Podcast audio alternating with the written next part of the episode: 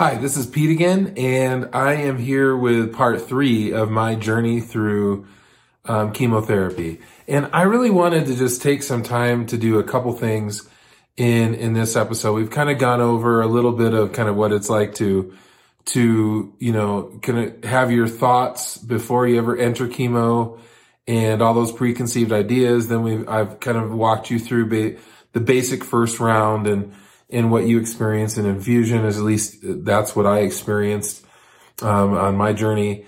But I wanted to have um, some time to talk about some things that just probably are great information um, to have, um, but wouldn't come to the top of your mind all the time. And so I think one of the biggest things is, you know, um, what is what is the staff like? What is infusion like? And I think one of the things that I want to tell you is that this uh, group of healthcare workers that are going to surround you are literally some of the greatest people in, in the world. And so I really want to just take some time to, to talk to you about them.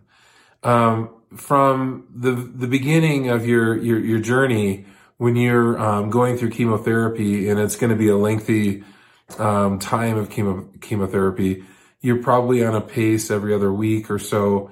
You're going to get really um, well known in the hospital. They're gonna they're gonna know who you are from the security guard to the registration desk to you know uh, when you register in the infusion to going back and um, the nurses that take you and and prep you and get you accessed and take your vitals to um, sitting down and the nurses that, that then um, start to work with you um, and administer the drugs and then you have a pharmacist and everything. And so I just want to tell you um, something that I hope really can put your mind at ease. These are literally the best people in the world. They've become like family um, to me. Um, I would name them all, um, but I, I don't. Some of them maybe don't want to be um, named out loud in in this video, but they are just absolute heroes. And I get to know all of them. I start conversations um, with them constantly. I'm, I'm, always trying to find out um, more uh, about them and stuff like that. And and so, can I just take some time just to to kind of say like, um, for, just do your best when you're going through this. I think one of the things that is going to help you um, going through chemotherapy is, you know, no, I don't want to ask you to be positive when you're going through stuff. Like, um, there's times when you're going to have a good day and there's going to be times where you're, it's rough, right? And, and so I don't want you to mask that or feel like that. But if there is a way that you can invest in these people who are selfless, who are giving you care, if you can bring flowers, if you can bring chocolates, if you can bring, you know, some type of snack, if you can bring a card, if you can express what it means, if you can invest in their, their families and really know who they are and think about them and make them your friends. These are people that are going to walk a significant part of your life, right? I mean, you're going to be in that infusion center, you know, drawing lo- blood labs. You're going to be in there during your infusion. You're going to be in there during pump, you know, removal and things like that. And you're going to spend a lot of time with them. And so they're just going to be family. They're almost like your coworkers. And I really want to encourage you to invest as much as you, you can in them because they're just wonderful, wonderful people. Um, I have, um, some workers who, um, share prayers with me, praises with me, who send me direct messages, who encourage me, who give me Bible verses, who, who are just there in, in, in so many different ways beyond just giving me, um, the care that they're, they're, they're, you know, that, that is their main job, right? And so I just want to say, like, if you really want to make it through chemotherapy and, and feel good, um, you have to begin to start to take your eyes off of yourself and your condition and how you feel at times and you have to kind of put it on others, right? They're, they have families at home. For the longest time until she went on maternity leave, I had, I had a nurse who was pregnant and she's running around doing, taking care of me, taking care of multiple people. And here she's almost ready to, to burst. Um, and, and I am just taken back by the amount of care. And she always walked up to me, even if she wasn't assigned directly to me. She came in, she checked in, she saw how I was doing, she asked me questions. And it was just, um, so beautiful, um, to have somebody that cares that much. And, and I have others that are just there and we, we talk about everything from NFL football to our favorite foods from the East Coast to all kinds of stuff. And you just, you get to know them, right? And, and I just want to say like, if you really want to get through chemo, one of the biggest things that you're going to learn, whether it's an infusion or, or, or just in general, when you're at home, when you're, when you're, when you're doing that is you've got to put your focus on some other things. You know, it's really easy for us to become in, internally focused and look at ourselves and the pain we're going through or, you know, that I'm sick or different things like that. But, you know, check in with other people, say something, find out somebody's story, encourage them, see what they're doing for Thanksgiving, see what they're doing for Christmas, see if they've got plans for the weekend. And wish them well and be excited for them and, and encourage them to get out and take some time for themselves and, and those things. Because in all of this, the best way that I can help you go through the, the, this experience and this walk is to get you to focus outward. If you can just turn your focus to other people who are going through things. Um, I just sat down just before I recorded this and was, was trying to go through and think of all the people that I've reached out to, that have reached out to me, that are walking through cancer, either they're caregivers or they're cancer fighters, and just um, sending them a Facebook message, just saying, listen, um, I'm thinking about you right now, and I love you, and I just wanted you to know you're not alone. And if there's anything that um, that I can pray for, if there's anything that I can do, um, do it. And I think that's you know one of the most important things to help you get through this because so many times we can just turn inwardly on ourselves and um, and be consumed with everything. And so think about that. Think about the positive things that you can go after with your family and do some things, you know, and don't let this disease um, take more than it already is taking from you. Like really do your best to focus in on what you can do to help help others and be there. And the healthcare workers that are going to work, the nurses, the doctors, the teams that are around you, um, are just tireless in their approach um, to helping you and caring for you. So please give back to them. Please consider it, um, you know, something that is worth all of the time that you're there. Like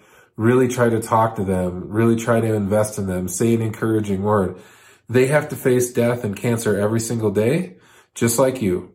They have to be there with a smile, then they have to execute their job with precision and not make any mistakes um, during all of that. So I just want to encourage you to do that.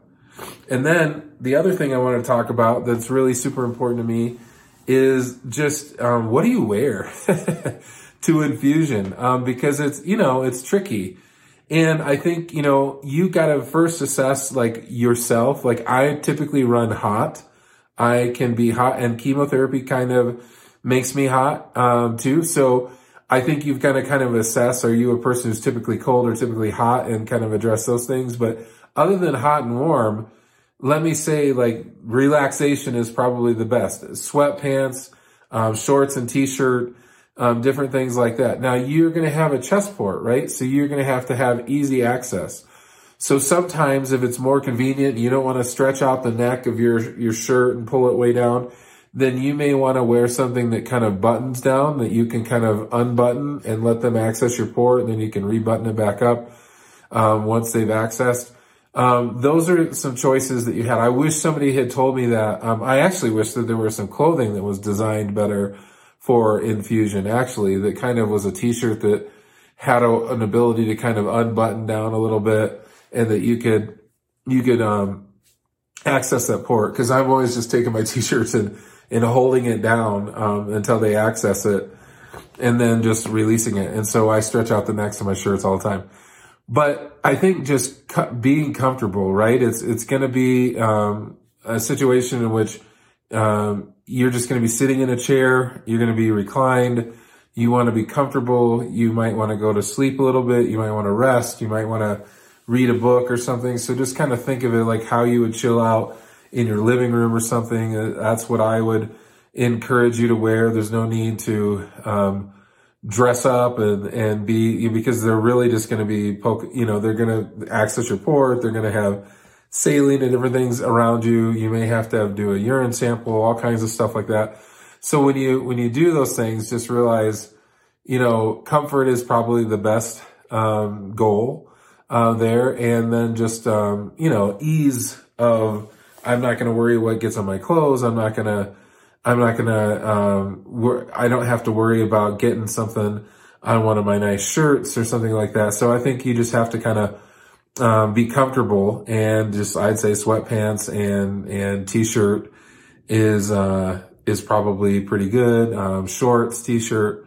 And then what you want to do is also kind of take note of where they put the temperature, um, in your infusion area because some, some infusion areas uh, run hot and uh, they'll just kind of keep that temp up. And that's because there's a lot of older people who are going through um, and they're very cold and they need blankets and different things like that.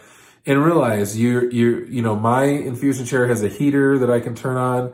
I could also ask for a blanket and a pillow and different things like that. So so there are ways to get warm if you are cold, but if they typically run hot, you don't want to be all bundled up with a sweatshirt and sweatpants and everything and then not have a way um, to cool off, right? Because sometimes the chemotherapy, depending on what you're on, will make you kind of flush and, and heat up. And trust me, um, at five hours of sitting in a chair, you're going to want to stay cool, right? Um, the other thing is, I think bring a, your own water bottle. They'll often provide water or Gatorade or something for you, but um, if you can bring a big thing of water, it's really good to hydrate um, during chemo. And so I would say make sure you have that beside you. If you've got uh, wireless headphones, um, those are good. Sometimes it's just good to chill out to some music and do some things. So I definitely bring your smartphone and some some headphones and maybe listen to some tunes. Um, unless you've got somebody that can be in. And, and during COVID and stuff, different hospitals have different rules and some people can have guests and some people can't. Um, I'm able to have one guest with me. So a lot of times I'm not on my headphones just because I'm talking back and forth with them.